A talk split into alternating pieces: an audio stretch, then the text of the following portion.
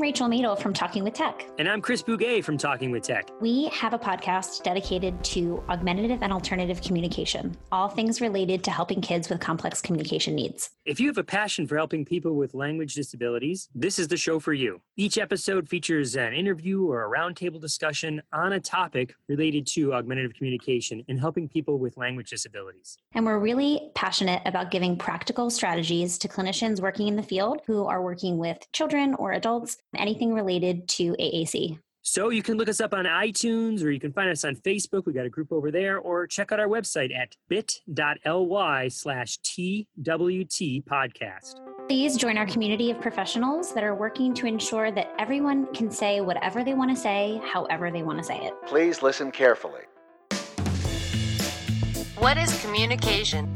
An essential behavior of life. We have the both blessing and responsibility of trying to foster another. It's the strongest way for two people to convey information to each other. Communication is a lifeline. It's just connection with other people. Connecting people in terms of ideas, thoughts, or needs. Draws us out of ourselves, draws us into that relationship, you know, builds up our families. Without it, we'd be lost. Whatever it is that we do to express intent and achieve an impact. Communication is the ability to express your needs, wants, frustrations, and desires to anyone that you feel needs to have that information. Welcome to Speech Science, episode 90. Proud members of the Exceptional Podcast Network. I'm Matt Hott, excited as always to be bringing it to you with the person in Bourbon Country, Michelle Wintering. How's it going, Matt? It is great here. All the way out in Philadelphia, there's Michael McLeod. What's up, buddy? Hey, man, are you watching the Eagles right now as we record? I am not an Eagles fan. I know. I just thought I'd ask. He and always asks, though. I always ask. and we have a guest host. Uh, I figured episode 90, we might as well bring it back to the four person show at least every now and then. All the way out in Seattle, uh, Julie Fechter. Welcome. Thank you. Hi, Julie. Hey, guys. Or, sorry. Hey, y'all.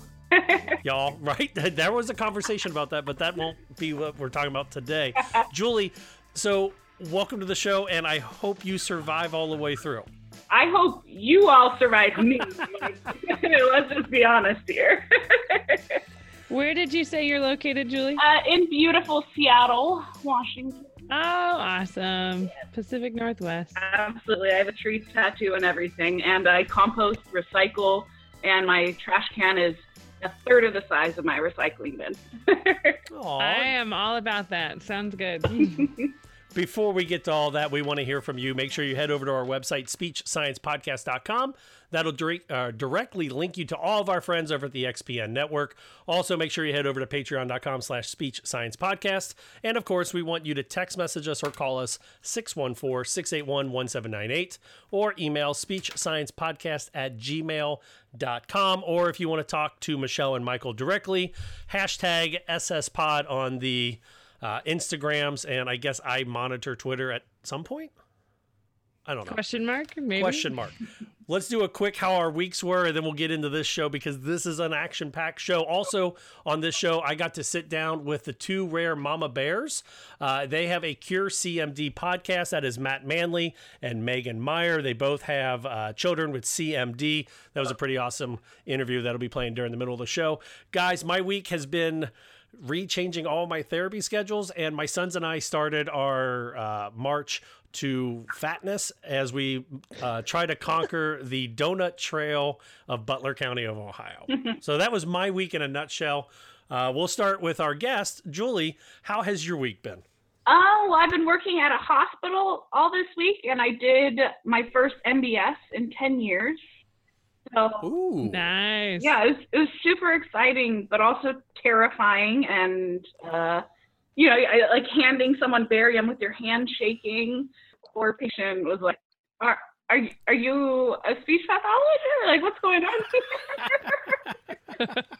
but, the, the last MBS I saw was my son getting an MBS cookie, and I had to do everything I could not to jump in and, and interfere with anything. But yeah, other than that, um, I mean, it's, I mean, I'm sure we'll get into how it's been a little dramatic, but that's also just my life. I'm a very dramatic person, so drama is good. With more drama, and bourbon. I don't know if you've got drama at all, Michelle, but you've got a young child, so drama follows those of us with kids. How is the bourbon? How is baby speech science? Uh, the bourbon tastes good, and baby speech science is close to running at this point. He's walking all Bad over the news, place, man. so our our life has changed. but um, it's been a pretty chill week. I know when I talked to you guys last week, we'd gotten back from vacation, so it's just the adjustment back into the real world and the getting back into a routine. So there you go. Nothing too crazy here. Nice. And Michael, what's going on on the private practice side? Um, been attending tons of uh, IEP meetings, get uh, advocating for a lot of my students I see in my clinic. Uh, so I've been going to tons of meetings, been going back and forth, starting with a lot of new kids at a lot of new schools. Uh, caseloads getting huge, so I've been doing it, doing a lot of work uh, on that side. So uh, just trying to really manage the load for the beginning of the year. Awesome. All right. Well, on today's show, we're going to talk a little bit about therapy horses and what is our exact role in executive functioning. But I thought we'd start on the light topic of patient driven payment model, PDPM. It goes into effect. Uh, we're recording here September 15th. It goes into effect in about 16 days. Uh, overall, the idea is is that Medicare wants us to shift the way we reimburse our services. So instead of seeing a patient for 35 minutes and getting paid for the 35 minutes, this is of course in skilled nursing facilities. Uh, we would uh, get paid based off of how bad the patient looks on check-in. So if we can check off more boxes, guess what? We might get more reimbursement. This is a great thing, right, guys? Oh, are you catching what's that quote from the movie? I think it's Tommy Boy, right?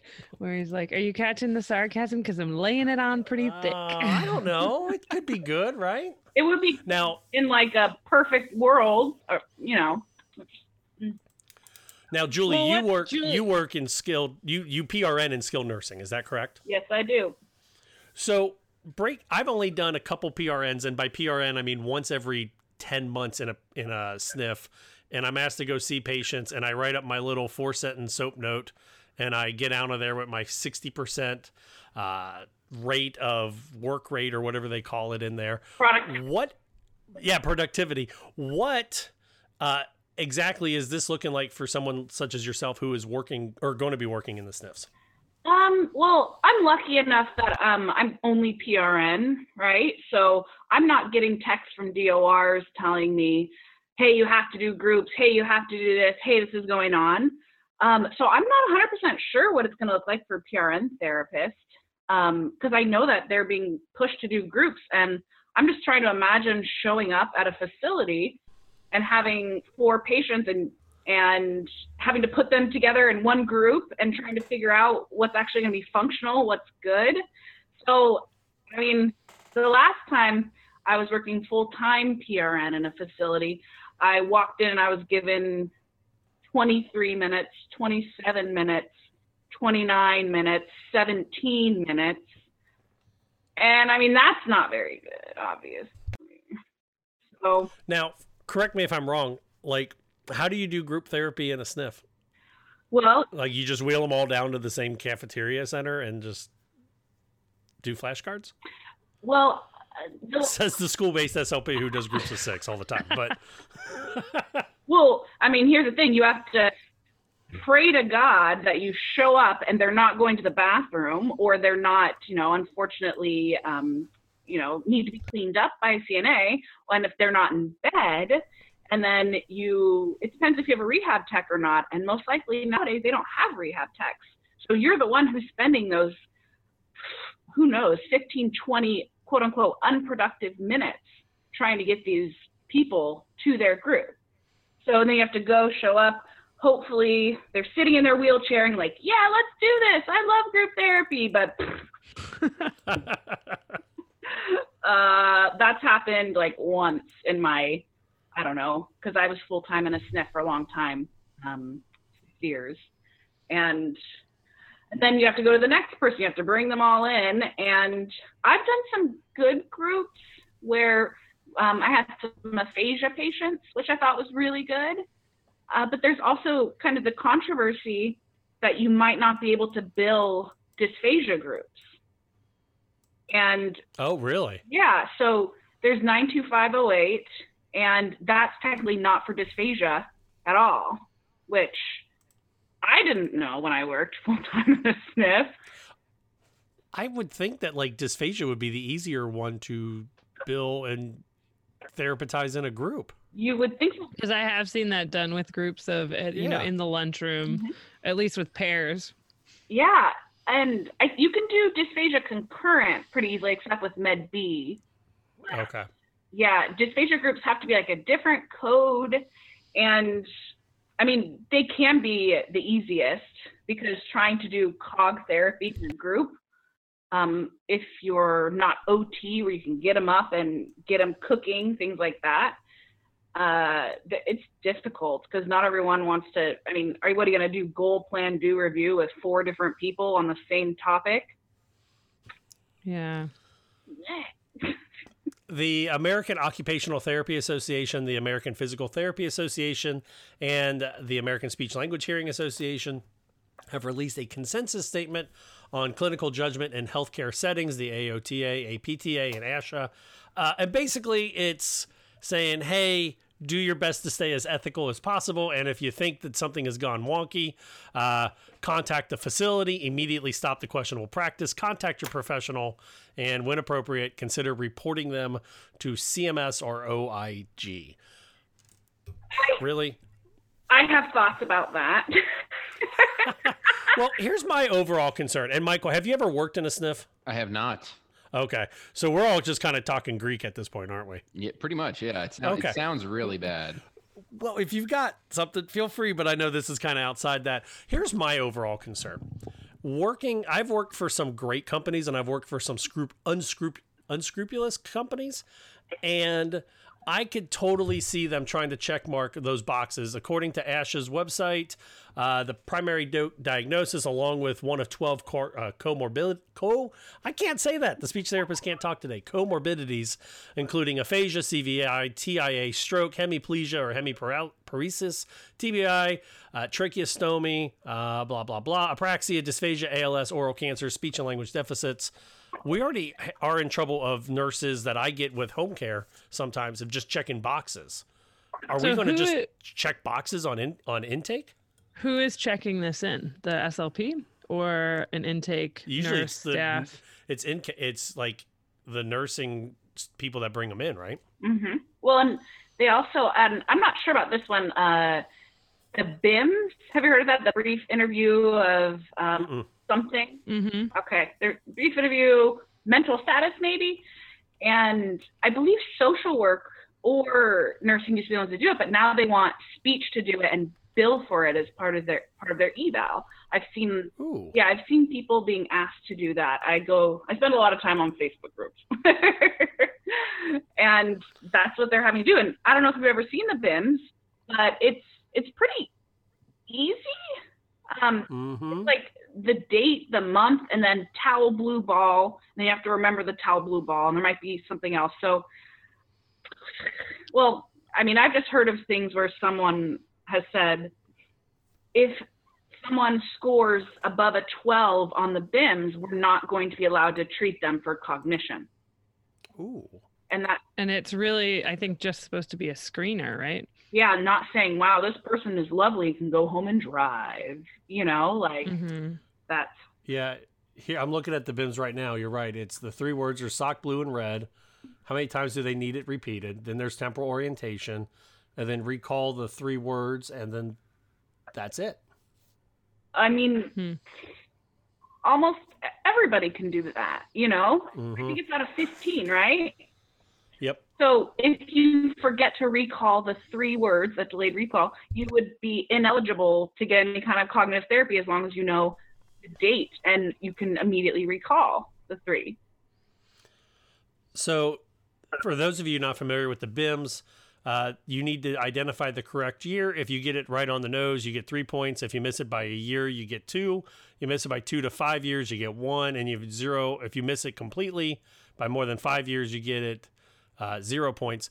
Me, I've worked with uh, d- uh, dementia patients, and most dementia patients know what year it is unless they've got Alzheimer's or Lewy body syndrome. Mm-hmm. Well, and I mean, I don't know about you all, but I feel bad asking older folks the um, the date nowadays because I was traveling for a year and a half, and sometimes I woke up and I didn't know what country I was in. To be 100% honest, I didn't know the day, the month. I it was like I for sometimes I thought I woke up and I was at my parents' house in California. So, and I mean, I'm obviously not. I don't have dementia. Mm-hmm. We talked about that, I think, on an, another podcast. But when you're on vacation or you are out of your daily routine, if when people are retired, they have a hard time remembering the date. I know, you know, my friend's dad purposely got a watch that had the date on it because of that when he retired. mm-hmm. You know what, though, guys? I mean, this is still coming down the line. So we either stand there and get run over on the tracks, or how do we make this work in our situation? Because I could see a director of rehab saying, hey, mark every box you can because we don't want something missed.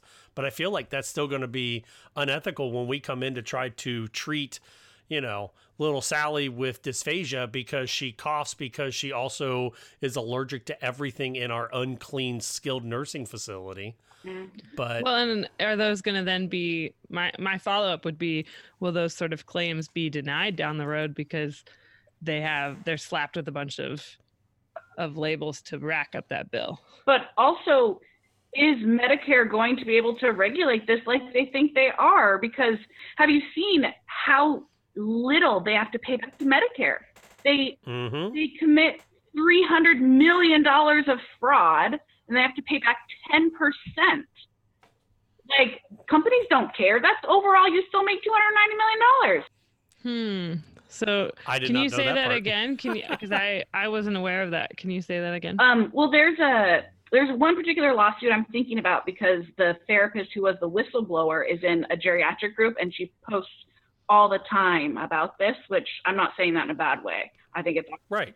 And it's it was Signature Healthcare, I think maybe in Tennessee, and I think 339 million dollars. I mean, I could be off, obviously, and they ended up having to pay back 33 million. So hmm. it's a numbers game, and it doesn't matter if they're pressuring people to commit these this fraud because they end up on top. So is Medicare going to going to be able to come into every single facility and say, "Oh no, you gave this one patient that one week 33% group. How dare you?" Whoa! I, I, just pulled up their the the story on this. So out of Tennessee, you're right. It was two hundred and forty four million dollars of fraud. They have to pay back. Uh, prompted a signature to sign a thirty million dollar settlement to resolve the claims.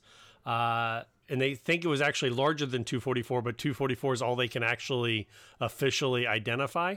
And it was because they were giving strange demands such as giving a patient seven, exactly 77 minutes of therapy a gravely ill patient doing four hours of therapy in one day and performing hours and hours of therapy a day every day no matter what even if it wasn't medically necessary.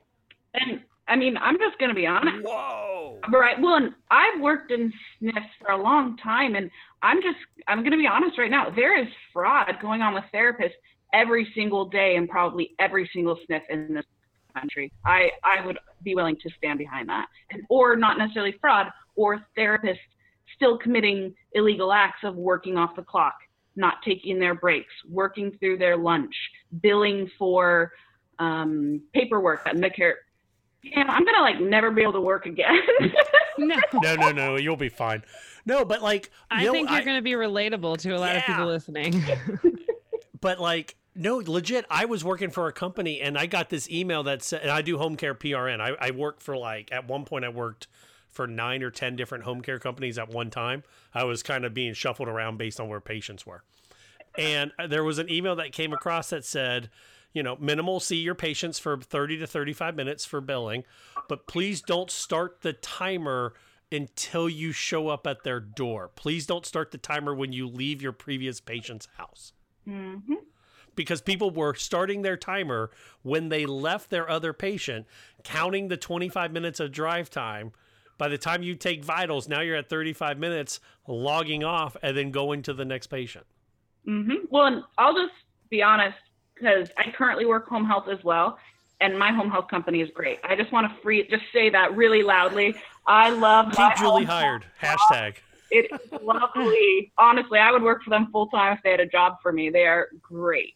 Um, but I mean, I've I've heard of horrible things at home. Are you going to talk about PDGM um, in a few months? I, I I don't know what PDGM is. That's home health um, cutbacks, just like SNFs.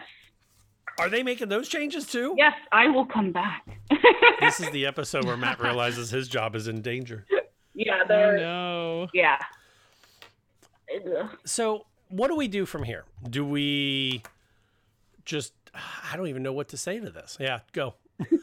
Raising my hand, put me in, coach. well, and that's I'm, I'm going to bring up why I said this week was really dramatic. Um, because on Friday, uh, did you see my post in the geriatric group just saying, "Hey, has anyone does anyone know a reporter who works in healthcare?"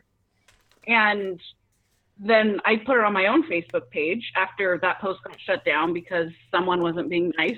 I'm not saying it was, but um, and I, a girl I went to BYU with is a healthcare reporter in DC, and so I have spent the past I don't even know 40 hours. I was on the bus drinking, you know, a white claw, about to go to queer line dancing with my friends, and sending her, you know, all this information on what's going on. I think ex- exposing what's going on for people who are master's level therapists. We, I mean, I didn't go to school for seven years to be treated like a child and to be told what to do with my patients, to be told when I have to go. People have to are, are being told to clock out to pee. But no, so contacting people are now is any are you am I allowed to say this? I've heard there may or may not be pay cuts for some people. Oh yeah, I um I got an email this week from my PRN job, uh, three percent with no. Hey, guess what? What do you think about this? It just said, well, um, let me directly quote it. It said, "Thank you for this sacrifice." I mean, I can I can pull it up. Um, Thank you for the sacrifice. I love that. I and that goes into effect strictly because of this, obviously. Mm-hmm. you like your this sacrifice is going to lead to better care for your patients. Oh nope, that's 9/11 stuff. Oh no, I could not do that with with a pay cut and saying that it's going to lead to better because I'm going to hate my job more. Yeah, it says we recognize the impact that this has on you and your families. However, this sacrifice will ensure blank stability through the transition and is the most effective way to minimize the impact on our loyal staff while continuing to provide quality care to our residents. Now, I want to know if the loyal staff, um, aka the CEO of the business, is getting a 3% pay cut. Are the managers getting a 3% pay? Are the accountants? Are the people who go through and read all of our stuff? Why is it only the therapists who are getting these 3% pay cuts when we're the ones who are actively helping these people get better and get back to their lives? I got nothing Yeah. for that. Michelle, Mike? I'm just waiting on that EF article.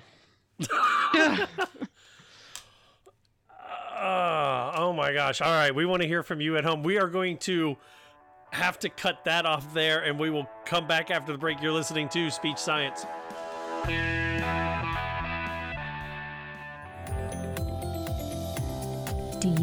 Idea for a product or book? Or are you ready to go beyond in service presentations? Well, how do you get started? And what if you don't have any business experience at all? Well, I have some great news for you.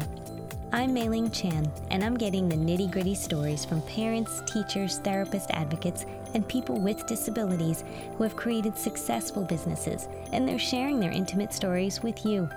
Listen to us on the Exceptional Leaders Podcast and fast track creating and building and sharing your idea with the world so that you can help more people.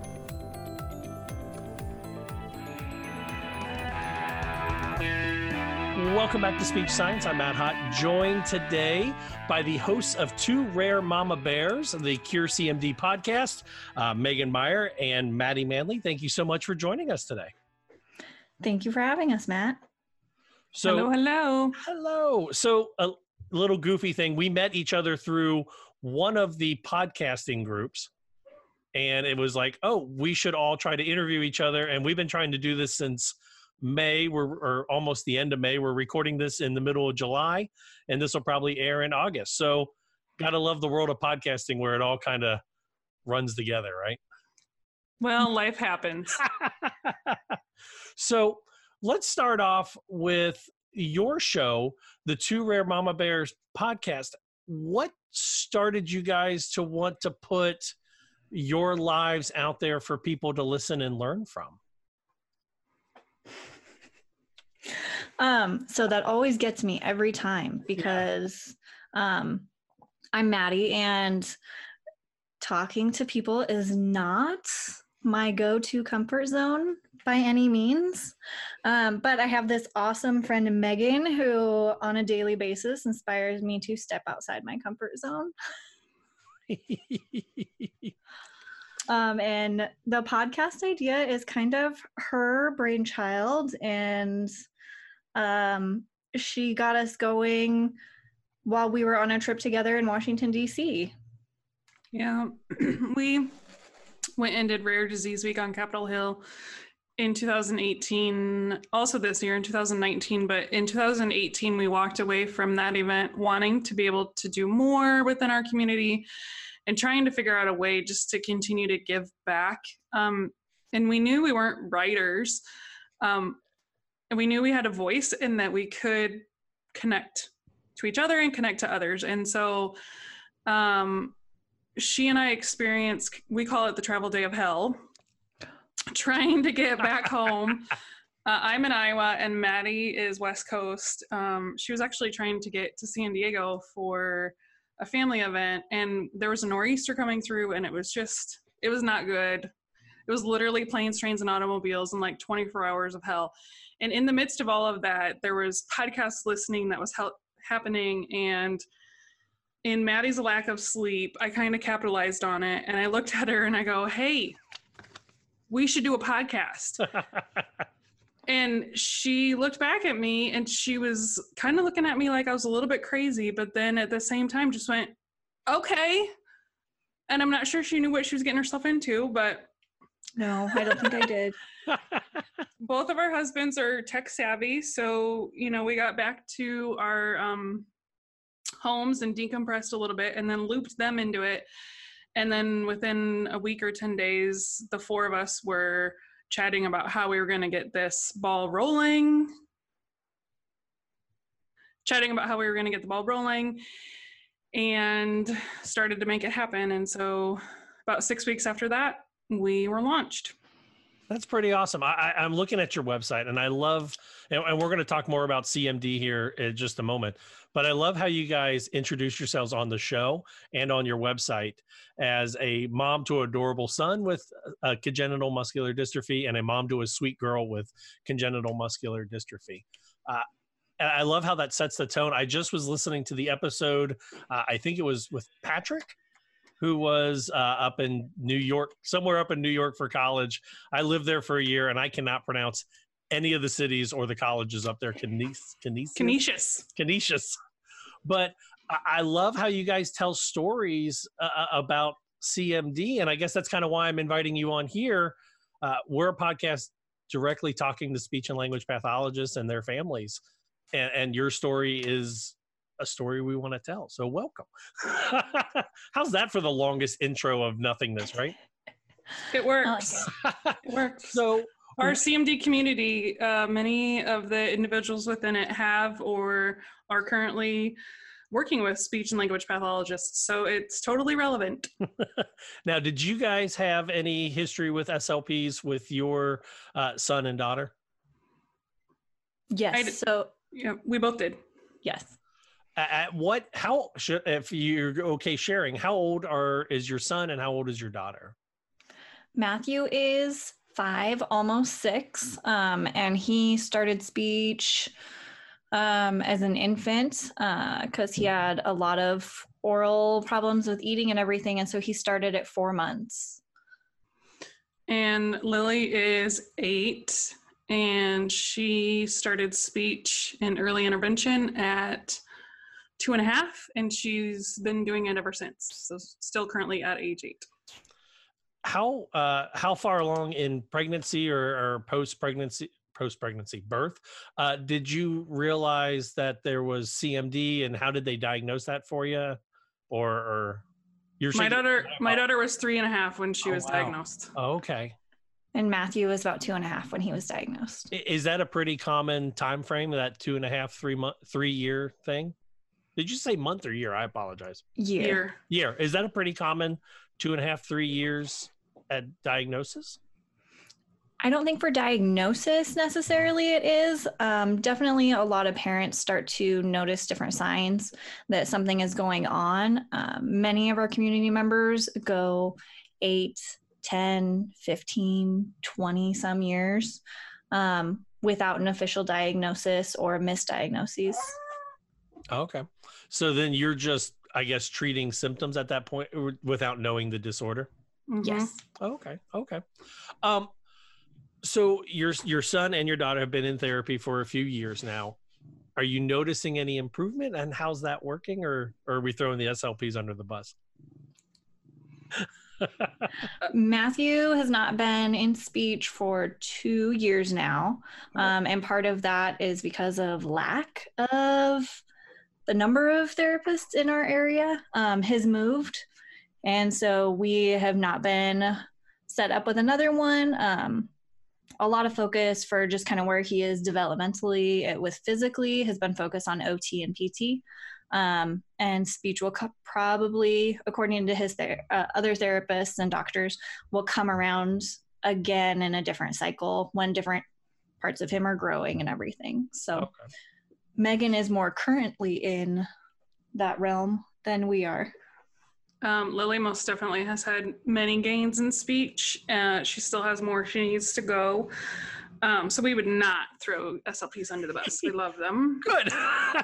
um, though, you know, we've walked the line between private speech and school based speech and who has what goal and, you know, who's on what base and trying a- to trying to keep um, both parties informed and trying to ensure that she's getting um, the proper level of services that she needs.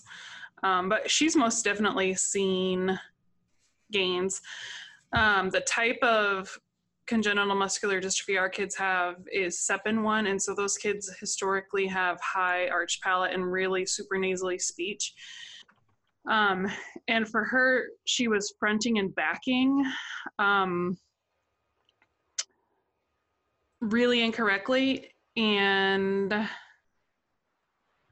it was because the private SLP educated me so that I could advocate to her school based SLP who said she didn't qualify to have the goal added to the IEP because she was only assessing certain things. And I pointed out because I was being educated by the private speech, listen to her fronting and backing, she's flipping them.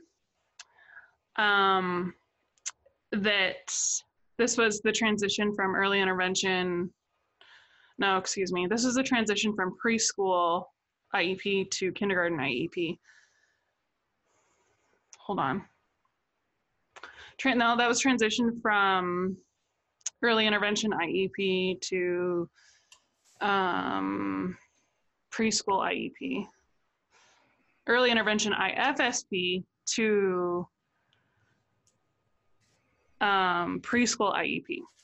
And without the speech goal, she wouldn't have had an IEP, I work in, oh, which would have then made her not eligible for special education preschool. Mhm. So, um, that was an inter- interesting time. I, I, I can understand that. I work in the schools and I, I work in home health care as well on, on the weekends and, and the afternoons. And there's a lot of times where I I speak to other SLPs, and I should say that I sit on a state board and I sit as a national rep for school-based SLPs in Ohio. And, and there are times where where SLPs will email me and ask me about certain things, and a lot a lot of times SLPs will forget to look at phonetic processing, which will be why a student backs or fronts certain sounds. That it's not a developmental Mhm. delay; it's an actual de- deficit, as Mhm. what you were describing. Yeah. and I will say this: it's really good, and I'm I'm glad that uh, uh, Megan and Matty, you guys exist to educate other parents to be advocates for your kids. Because when you come into an IEP meeting, it's very easy for those of us on the other side, and, and I say the side of the school to kind of I don't want to say get into a rut, but kind of say this is what we're going to do, this is what I see, here's what we're doing. And we have the best intentions for for your son or your daughter or nephew or niece but sometimes we don't know who they are. A lot of times we don't know who they are at home. Eh, so it's I, always tell parents please become the advocate because you're the only one that can fight for who your child really is at home and, and what they need Well, there's a reason our podcast is called Two Rare Mama Bears.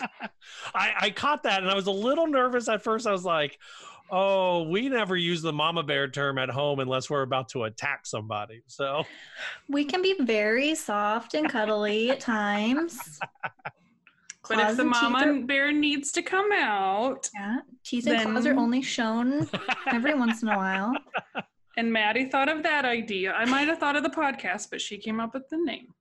Well, and, and I guess I should ask this. Do you guys find yourselves in a rare situation, rare, sorry, um, where, sorry, I'm terrible dad pun today, um, where you find yourselves having to go through everything for the first time with your son or your daughter, with um, Ma- Matthew and Lily, and then having someone reach out through the podcast asking for advice on a situation that you've not encountered yet or something that's still a little too raw and and and the wound is open still? Or no Um, not yet. I, you know, we're about 40 episodes in on our podcast, and I think we've done a very um, thorough job of inviting guests of different age groups, of different stages of life, to tell stories that we know we can't tell ourselves yet. So that, um, like early on, we knew we would need to bring on guests that would um, be able to tell young adult or transition to college stories because we could we can't tell those yet. Um, and we knew there was very capable individuals in our community who could tell them and articulate them superbly. Um, and so we did that. Uh, and Patrick, the one you were listening to, um, is one of our most recent episodes. His episode's been super well received. Um, so being able to just reference back to some episodes and having kind of a historical, if you go listen to episode number blah blah blah blah blah, has been helpful when people do reach out to us. so how did you guys go from parent to parent with a, a child with cmd to working with the curecmd.org and and are you guys directly related with that or is that just who they picked up through the podcast or or a little bit of everything A little bit of everything. Okay. a lot of it was pretty serendipitous as far as things falling into place. And um, Megan brings a lot of amazing background and skills that help things move smoothly. When Matthew was diagnosed, I was like, our neurologist was like, by the way, there's not really anything on the internet because nobody knows anything. And I was like, well, what am I supposed to do?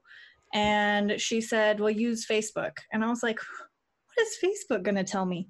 Um, but I did. I used Facebook as a search engine and typed in SEPN1 and um, a Cure CMD group for SEPN1 families and individuals popped up. And that's how I quote unquote met Megan.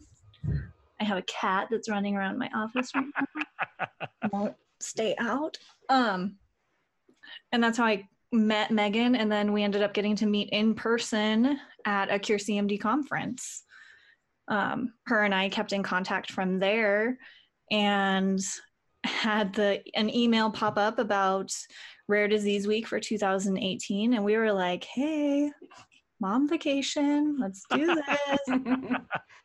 um, and it just gave us so many resources and just uh, inspiration to do something. And uh, when we, like she said, I was trying to get to San Diego for a family uh, event and cure cmd happens to be located in la and so i called my husband before i got there and met him and the kids and was like so during our vacation can we make a trip up to la to like meet with the cure cmd people and talk about this? And he did. So that ended up being super wonderful being able to go up and be there in person and talk about plans and everything. Megan's story of getting connected to cure cmd is a little different Yeah. Um, to just to sideline on what Matty said, I think when we did um, Rare Disease Week on Capitol Hill, we were both empowered. We were like, if we can go talk to our federal legislators, we can talk to anybody about this topic. So it just made sense that this was going to kind of be the avenue that we were going to head down. Um, the way I got connected to Cure CMD was I work in um, biomedical research at a major research institution in the Midwest. And so I knew that there would be um, registries out there uh, for things like this. And so shortly after Lily was diagnosed, I um, Googled if there was a registry for congenital muscular dystrophies and found it. Registered her, and then within a week was being contacted by Cure CMD.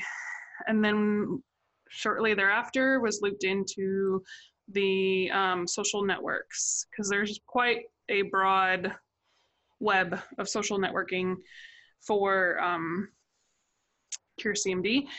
And then from there, just started making a bunch of connections, which thank God for that because, man, without that, I'm sure I would feel like an island. Um, and then, as Matty said, we got to know each other. I now consider her one of my best friends. Um, we did Capitol Hill. This started. Um, we did Capitol Hill again. Yeah, Matty and I led a team of 13 to Capitol Hill this last February. Um, and then I'm headed on to the board of directors for Cure CMD. So Hey, congrats. now there's another level of involvement. Just becomes your life. So you mentioned something very, very interesting. You said that it, you were out on an island. Did when you got the diagnosis for your your children and then found the CMD, was it really like you were on an island beforehand trying to figure out what was going on with Matthew or Lily? Yes. Yeah. Yes. In I mean, big we- capital letters. Really? physicians discounting what we were saying, not believing us, um, needing to advocate for ourselves just to try to get to a diagnosis, going through seven or eight different specialists to get to a diagnosis, $35,000 in medical debt of testing. Once we got diagnosis, like, like Matty said, you go out and Google it and you don't really find much. And what you do find is so scientific that it flies over the top of your head. You can't translate that as a layperson, right? Right. Um, and for our specific type, the prevalence is so, so, so, so, so rare that to find anyone in your backyard, in your state, it's not going to happen. I now know there's two others in my state, but without Cure CMD, I wouldn't have known that. Is that SEPN one? Mm-hmm. Okay. How do you, as a parent, how did you guys keep cool, keep your calm when when talking with doctors? Uh, I, I I always use myself as an example. My son, my youngest, needed a uh, pretty intense surgery within the first six months of his life. And when the doctor came in while I'm holding my newborn son and and mentioned something, I was ready to throw her through the plate glass window. And then when we were talking with, we have Cincinnati, I'm in Cincinnati, we have Cincinnati Children's, one of the best children's hospitals in the area. And we have a surgeon that was one of the top surgeons in the country telling me what he was going to do to my son. And even though he was telling me he was going to help alleviate the problem, all I could think of, he is telling me there's something wrong with my son. And I can't, I, I'm a professional. I'm work with children with disabilities and their families. And even then, I still wanted to put this doctor's head through the wall because it was personal. How did you guys handle that? If, if you're okay talking about it, of course. um, for me, early on, I just went, uh, okay, because everything felt so, I guess, kind of numb. Like it was like, I don't know how to process all of this information that's coming at me. Um, specifically with SEPN1, if you Google SEPN1, nocturnal respiratory distress is the first thing that like you read on anything and i'm like wait whoa whoa we're talking about my two year old like what does what does that mean um and so like megan said when you're are you know kind of fighting with doctors going no this is an issue and they're like well we don't normally see that in kids this age um it took a lot to not go I don't really care what you think or hear. This is what the research shows for this instance. Um, but at the same time, I at the time didn't have the confidence or the knowledge to be like, well, this is what we're doing.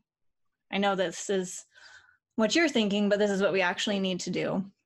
And it was through meeting other people and getting involved in the community that I was like, wait, no, my opinion actually is the major one here and what i know about my child and be, you know those steps that you kind of go through when you start to advocate for your child it's like no in the last six months we've fired two doctors uh, and two how old's matthew he's almost six oh my goodness so four years ago i wouldn't even have like thought that was an option um, but now it's it, you, I think I get to the point where it's like, this is what needs to happen.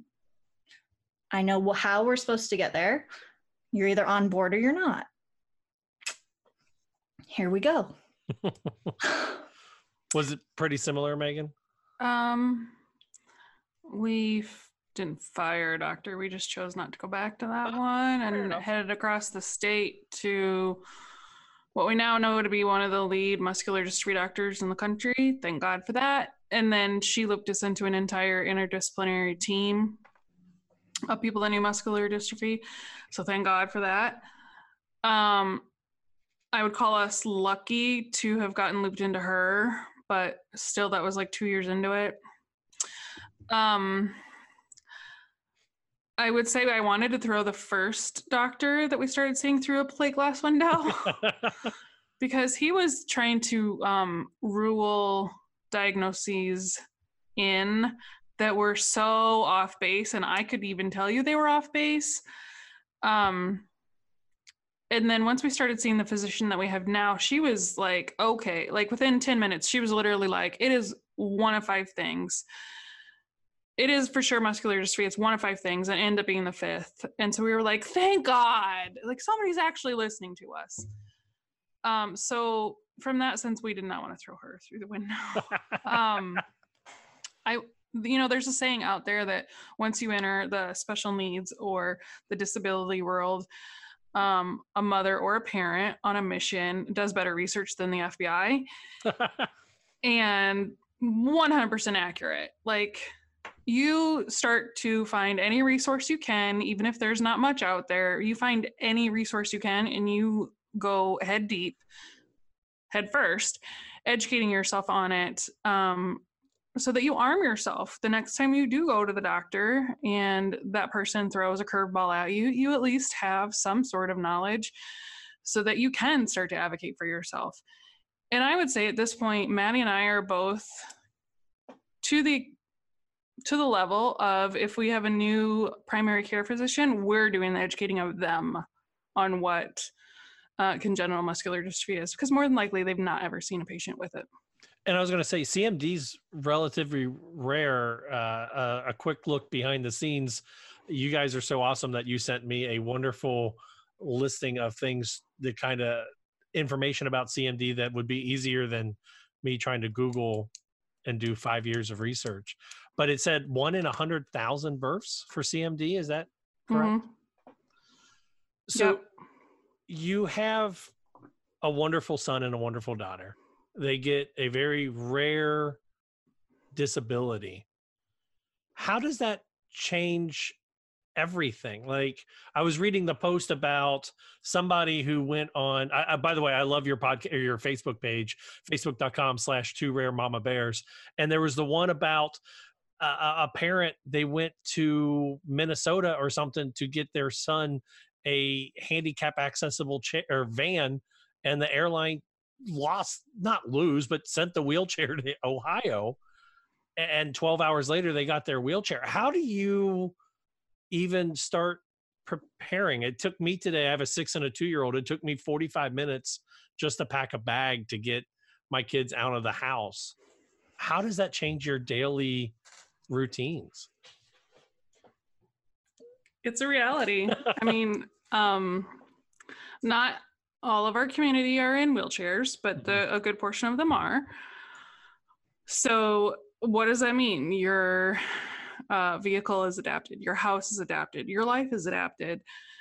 You might travel differently. You might choose to drive because you're uh, scared that if you put your uh, power chair on a plane, it's going to get damaged, destroyed to the point that you can't use it when you get your, to your destination. Or if you're like the case of that individual, it gets flown to an entirely different destination. And using one of the uh, manual chairs at the airport is not really an option.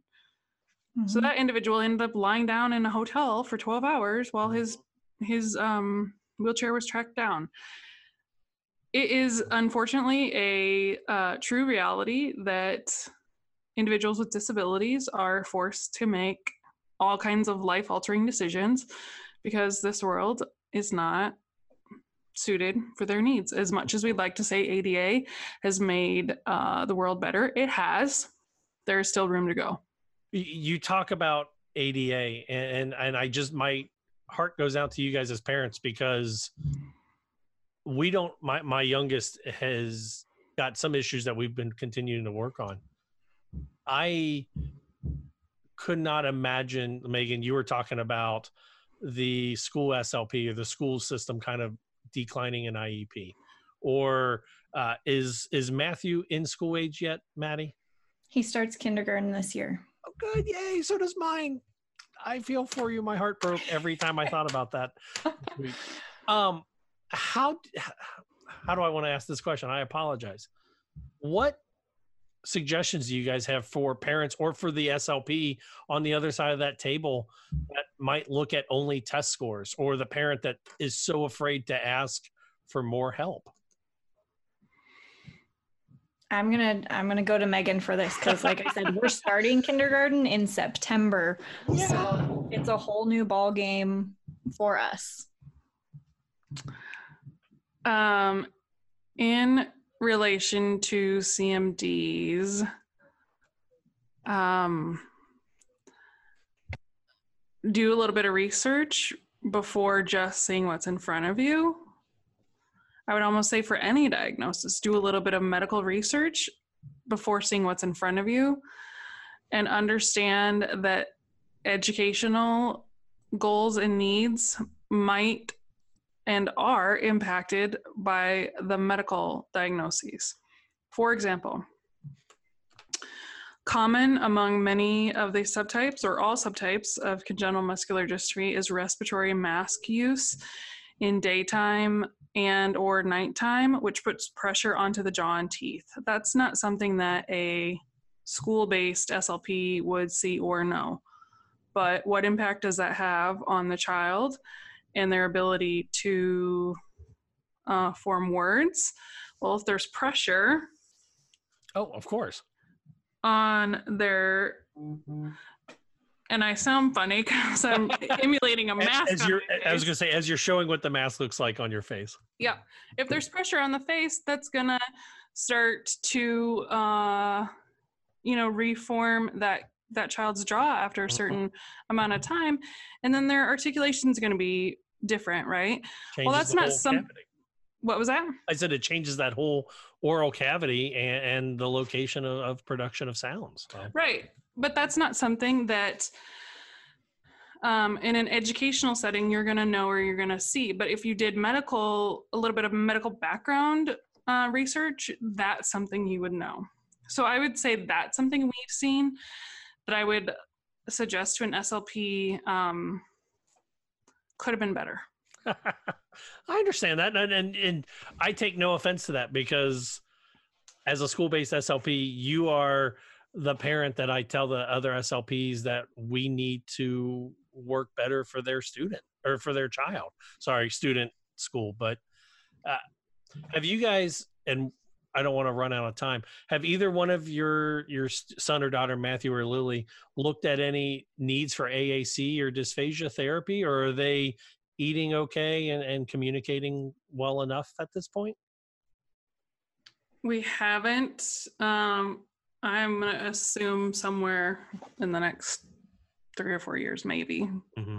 For which side, the AAC or the the dysphagia? Dysphagia. Okay. Uh, I believe it is common in some other subtypes of congenital muscular dystrophy because um, dysphagia kind of comes up across many of them, um, as well as fatigue along with it, and that many people run into some swallowing issues. Uh, respiratory insufficiency is super common among most of the cure CMD or most of the CMD subtypes. Um, and that's something that I would suggest to an SLP to take into account when trying to assess a child and not putting a timed component on it.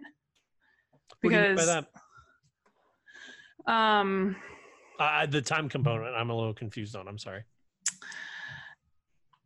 Mm, this might be more into uh, assessing reading. Oh, okay. Or if there's a certain amount of um, articulation or something that needs to be said in a certain time. I, yep, okay. And take into account respiratory function is not going to be conducive to a timed component. I understand now. I apologize. I was like, are we talking about school year or I see what you meant, like in a so many sounds within 60 seconds or our wonderful mm-hmm. padakas that we sometimes have people do, right? Mm-hmm.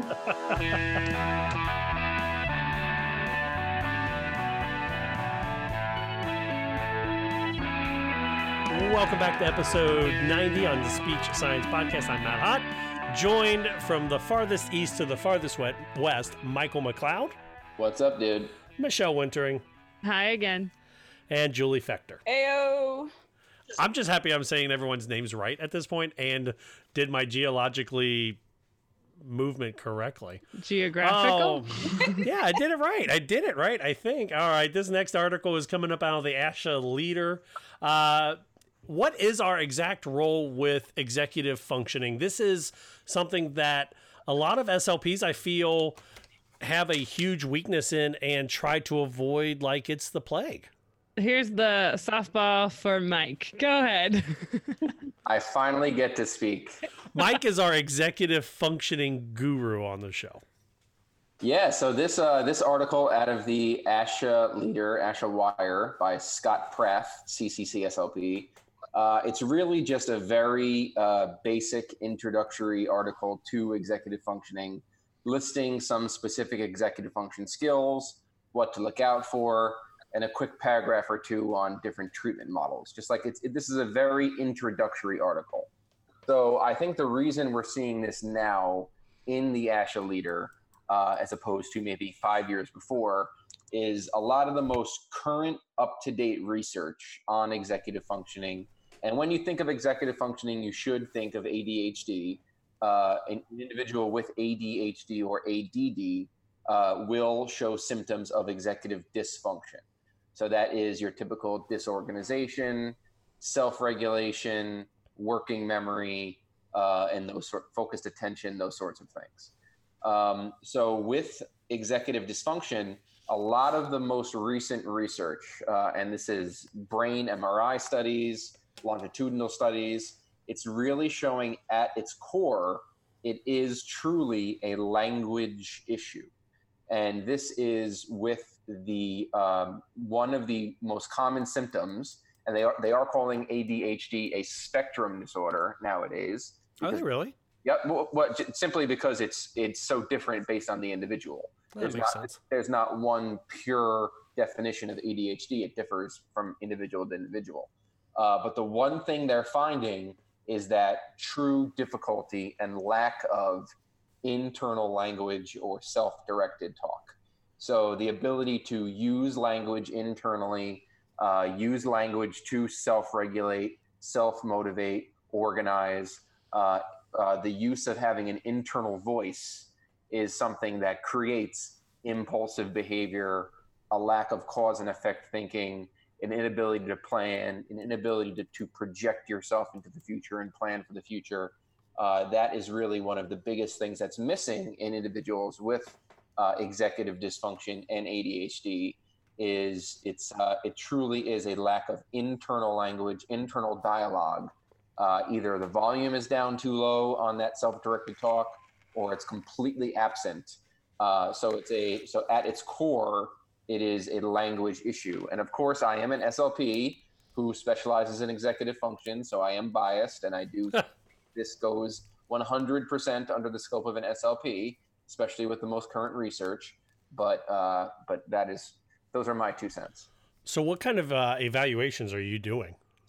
Um, I I'm not really doing too many evaluations. I I get a lot of uh, clients that come to me with neuropsych evaluations already completed. Oh. Uh, um, in terms of uh, what I'm able to do, uh, I can certainly have a parent fill out the brief, which is the behavior rating of executive functioning. It's just a basic checklist for parents. I can have them fill out basic checklists and report on it informally in my evaluations but most people who come to me already have fairly extensive uh, diagnoses. Most often are uh, diagnosed already. Uh, so I'm not really doing too many of the evaluations. I'm usually receiving someone after they are diagnosed. Well, that sounds like cheating, Mike. Well, that's just how it works. I do a lot of executive functioning stuff, and the biggest hurdle I get is getting the teachers to buy in on what I'm trying to get the students to do and what you know what their strategies are to look like in the classroom but that's usually just a conversation michelle or, or julie do you guys work or do y'all work with uh, executive functioning too much or no uh, especially if I have middle or high school students who have language okay. deficits. Yeah, we work on working memory, um, and I know that's obviously tied into an executive functioning skill, but uh, working memory and organization, and uh, when they have overall difficulty just with planning and follow through and all of that. So almost every kid I see at the high school. Yeah. Now here's a question, Mike. You might be able to help me with. I've been hearing these ads recently, and I feel like it popped up when I was in Texas on the radio a few times, and then now I'm hearing them in Kentucky about these centers that do brain training stuff. And to me, it sounds like our scope of snake oil. Yeah, but I mean, it sounds like our our scope of practice when we're they're talking about executive functioning skills, and they're talking about brain training, and this is more than tutoring and that kind of stuff in these ads. And I'm just wondering, like, how do you fight against that to show that how our expertise is important? Yes. So I, I, think we talked about that on a previous episode. These brain balance centers, uh, we definitely touched on this uh, in terms of it just not being evidence based at all. It's just basic tutoring, just basic help with organization. Uh, the more research that's coming out, and with technology growing, there is going to be more research, uh, and diagnoses rates are certainly skyrocketing. Uh, I, what we're seeing is that this is a true disconnection between nonverbal working memory and verbal working memory, and it is a language issue. So the more research done, uh, it's going to continue to show it's an it's an it's an issue with language. It's not the it's it's in the uh, inappropriate use of language and a lack of language skills because you tend to see with executive dysfunction great difficulty with re- both reading and writing, especially writing. They uh, in order to take language, internal language, and organize it into properly written language. Uh, if you have executive dysfunction and an inability to organize and an inability to uh, uh, inhibit your impulses, you're going to have great difficulty with written language. So yeah, that's another thing that's pretty common with ADHD is a difficulty with reading and writing.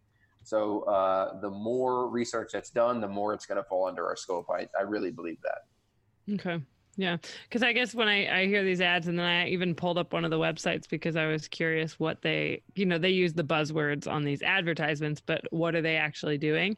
And the one that really threw me off is where it said um, speech and language disorders, and I was like, whoa, whoa, whoa, whoa. yeah, back that's, up a that's second. not good. That's not good. I, I've seen a lot of that on Facebook recently.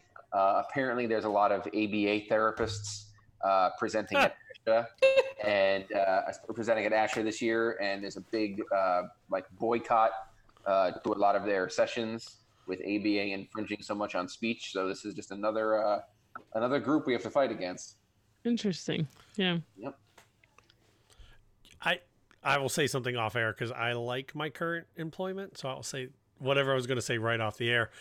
We want to hear from you. Head over to our website, speechsciencepodcast.com, and email us speechsciencepodcast at gmail.com. Quit smiling at me, Michelle. Phone number 614 681 1798 or hashtag SSPod. I want to end on a happy note, guys. I like I feel like this Smiling's episode has been I feel like this episode has been a lot of stress, a lot of infringing on our abilities. And uh, by the way, if you feel that there's an infringement in your scope of practice, I urge you to report it to the state and make sure that it at least gets written down somewhere, I guess. Um, Michelle, you're hippotherapy trained. You can hang out Uh, with hippos and horses, and I figured this article would be perfect for you. Uh, this is coming out of Palos Hills, Illinois. There's a new therapy horse named Fahey, and he's helping military members and first responders in the southern suburb. Look, happy news, guys! Oh my gosh, Matt! I said you're just pulling at my Oh. heartstrings. You're you've got horse therapy helping military and firefighters, which are both in my family. I wanted to end the show on a good note. Julie, do you do anything with therapy animals? Um, no, I No. when there's a dog, I I like say hi to it and hug it a lot. So that's pretty much all. See, that's the therapy dog. Mike, do you do anything with therapy animals? I do not. Have you all seen different airports are using therapy animals too? So I read a thing this week, or I was watching a thing this week, and it said that Southwest Airlines is allowing like unlim you're allowed three therapy animals per person onto the flight. And the question was was like how many therapy animals are too many therapy animals to fly with? Uh, do they get a seat? Because that's that's a lot of carry-on space. I don't they said that they could max out at like therapy ponies. So I don't know. Miniature horses. So little Sebastian wouldn't be let on this plane. I still don't understand little Sebastian. Me and Ben are the only two that don't get it. I, I don't. I don't. Parks and Rec. Parks and Rec. Oh, I'm, I'm probably not that far into it. I only recently started watching it. It's awesome. All right, so I figured we'd end on that happy note, guys. Well, I will say, Matt, though, so quick distinction so that our listeners know, but Yes. therapy is specifically OTPT or speech therapy. Um, so, Oh, really? Doing therapy, one of our three therapies, utilizing the movement of the horse versus therapeutic riding, which anyone and everyone can benefit from, um, not just if you need OTPT or speech. So, little distinction, but it's pretty important. Last week we talked about surfing therapy. This week, horses. I'm on board with whatever. I guess at this point, I'm okay Surfing with it. horses. Bam. Hey, you're in Seattle. Find a beach. Everyone, uh, Yeah, uh, all of us are all landlocked. Yeah, you're the till till the polar ice caps melt. All right, so let's end here. Let's, as always, we want to find out what's exciting happening up in the upcoming week. For me, uh, I've got four day work week, and I'm taking a personal day because guess what? It's Nerd Week here in Cincinnati, and you can find me working the admissions area at the Cincinnati Comic Expo. So I'm pretty excited by that. Uh, and I'll get to see all the behind scenes and help maybe with a costume contest. Mike, what are you looking forward to or doing this week? Uh, pretty much, pretty much the same old. Just, uh, just continuing with, uh, with, with some of my, some of my new students, uh, really following through on, on building their treatment plans and making sure they're implemented correctly from the get go. Uh, collaborating with a lot of other professionals as well. You know, your typical uh, September routine of making sure that things are going smoothly in the beginning. Fair enough, Michelle. uh, evals for new patients and reevals for the patients I've had for a little while now, and doing some co-treatments with an occupational therapist who I'm learning from, and really enjoying that, especially for our kiddos with uh, autism spectrum disorder. Awesome. Yeah. And then, Julie, you get to either promote something you want to promote or tell us what's happening this week or beg for a new job. Up to you. Can I just do all of them? Come on. Go for it. Go for it. Um, well, I, let me just promote my personal Instagram because I'm amazing. Um, but I mean, I actually don't even talk much about speech stuff on there. I do occasionally talk about Parkinson's since that is my specialty and the love of my life. It's looking like um, no men right now, apparently. um, yeah, um, so it's just julie.365.weekend, and I'm very entertaining on my stories. I bake a lot. Also, this week, I'm really excited. I'm actually going on a, a different podcast to talk about Which I'm like, like I said, the love of my life. And I'm gonna go back to my Parkinson's boxing class on Saturday. yeah, I'm gonna go see Hustlers because apparently J Lo is fantastic in it. So I have AMC A list, so that's going to be one of my movies that I see in the next couple of weeks. I've heard that her uh, pole dance is Oscar winning. Okay, maybe I won't be telling my wife about that then. it sounds awesome. Well, I'm, I'm a big supporter of uh, promoter of women, so I really try to um, support women-driven films, women-driven businesses, and things like that. So I'm into it.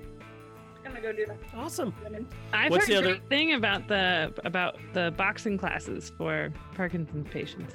That sounds awesome. Is this a real thing? I just thought yeah. it was a joke. No, real thing. Yeah, there's Rocksteady. Mine isn't Rocksteady, and it's not mine. I just emailed them and was like, "Hey, can I come help?" Because uh, I also have a private practice like Michael, and it's specializing in Parkinson's, and I'm trying to meet more people in the area since they don't always get referrals. And super awesome though. Like I went to a fundraiser yesterday, and multiple people I boxed with were there, and it's just it's, I'm trying to form a community with these people who I really want to help, but also they're just lovely human beings. So. Yeah, and we do vocal exercises while they box, which means I'm boxing with them and I'm like drenched in sweat. And that's a pretty picture that people don't see since this podcast. That is that is sounds like a whole lot more fun than trying to crawl around in clothes like dress clothes and play with uh, barnyard animals. Yes, actually, my mom was like, Julie, you bet your practice better start picking up. Putting in so much time to this. I'm like, Mom, it's not that much time to drive to a boxing gym and work out with people and then come home. I'm not gonna let her listen to this apparently, but like that's not work to me. So Well, Julie, thank you for joining the three of us this week. We hope you come back because that offer is always open. Abby, every way. There we go. And then you at home, make sure you head over to our website, uh, speechsciencepodcast.com. Email us, speechsciencepodcast at gmail.com. Hit us up on the Patreon. There's still a couple of weeks. Top donors, I might take you to the Disney dinner place of my choice. Also, uh, phone call 614 681 1798. And what's the Instagram over there? Hashtag SSPod. Also, please rate and review us five stars. That helps us stay on the air and more people find us. Uh, our opening music tonight is Please Listen Carefully by Jahzzar. It's licensed under an attribution and share alike license. Our bump music is the County Fair Rock, copyright of John Deku. Find all of his music at soundcloud.com slash dirtdogmusic. And our closing music playing right underneath of us that's The Slow Burn by Kevin MacLeod. It's licensed under Creative Commons Attribution License. In the immortal words of Janice Wright, always be a willow, because in life, if you are the oak, you will crack, the willow will bend and return to form. For Julie Fechter, Michael McLeod, Michelle Wintering, I'm Matt Hott. Until next week, so long, everybody. Adios. Bye. Bye.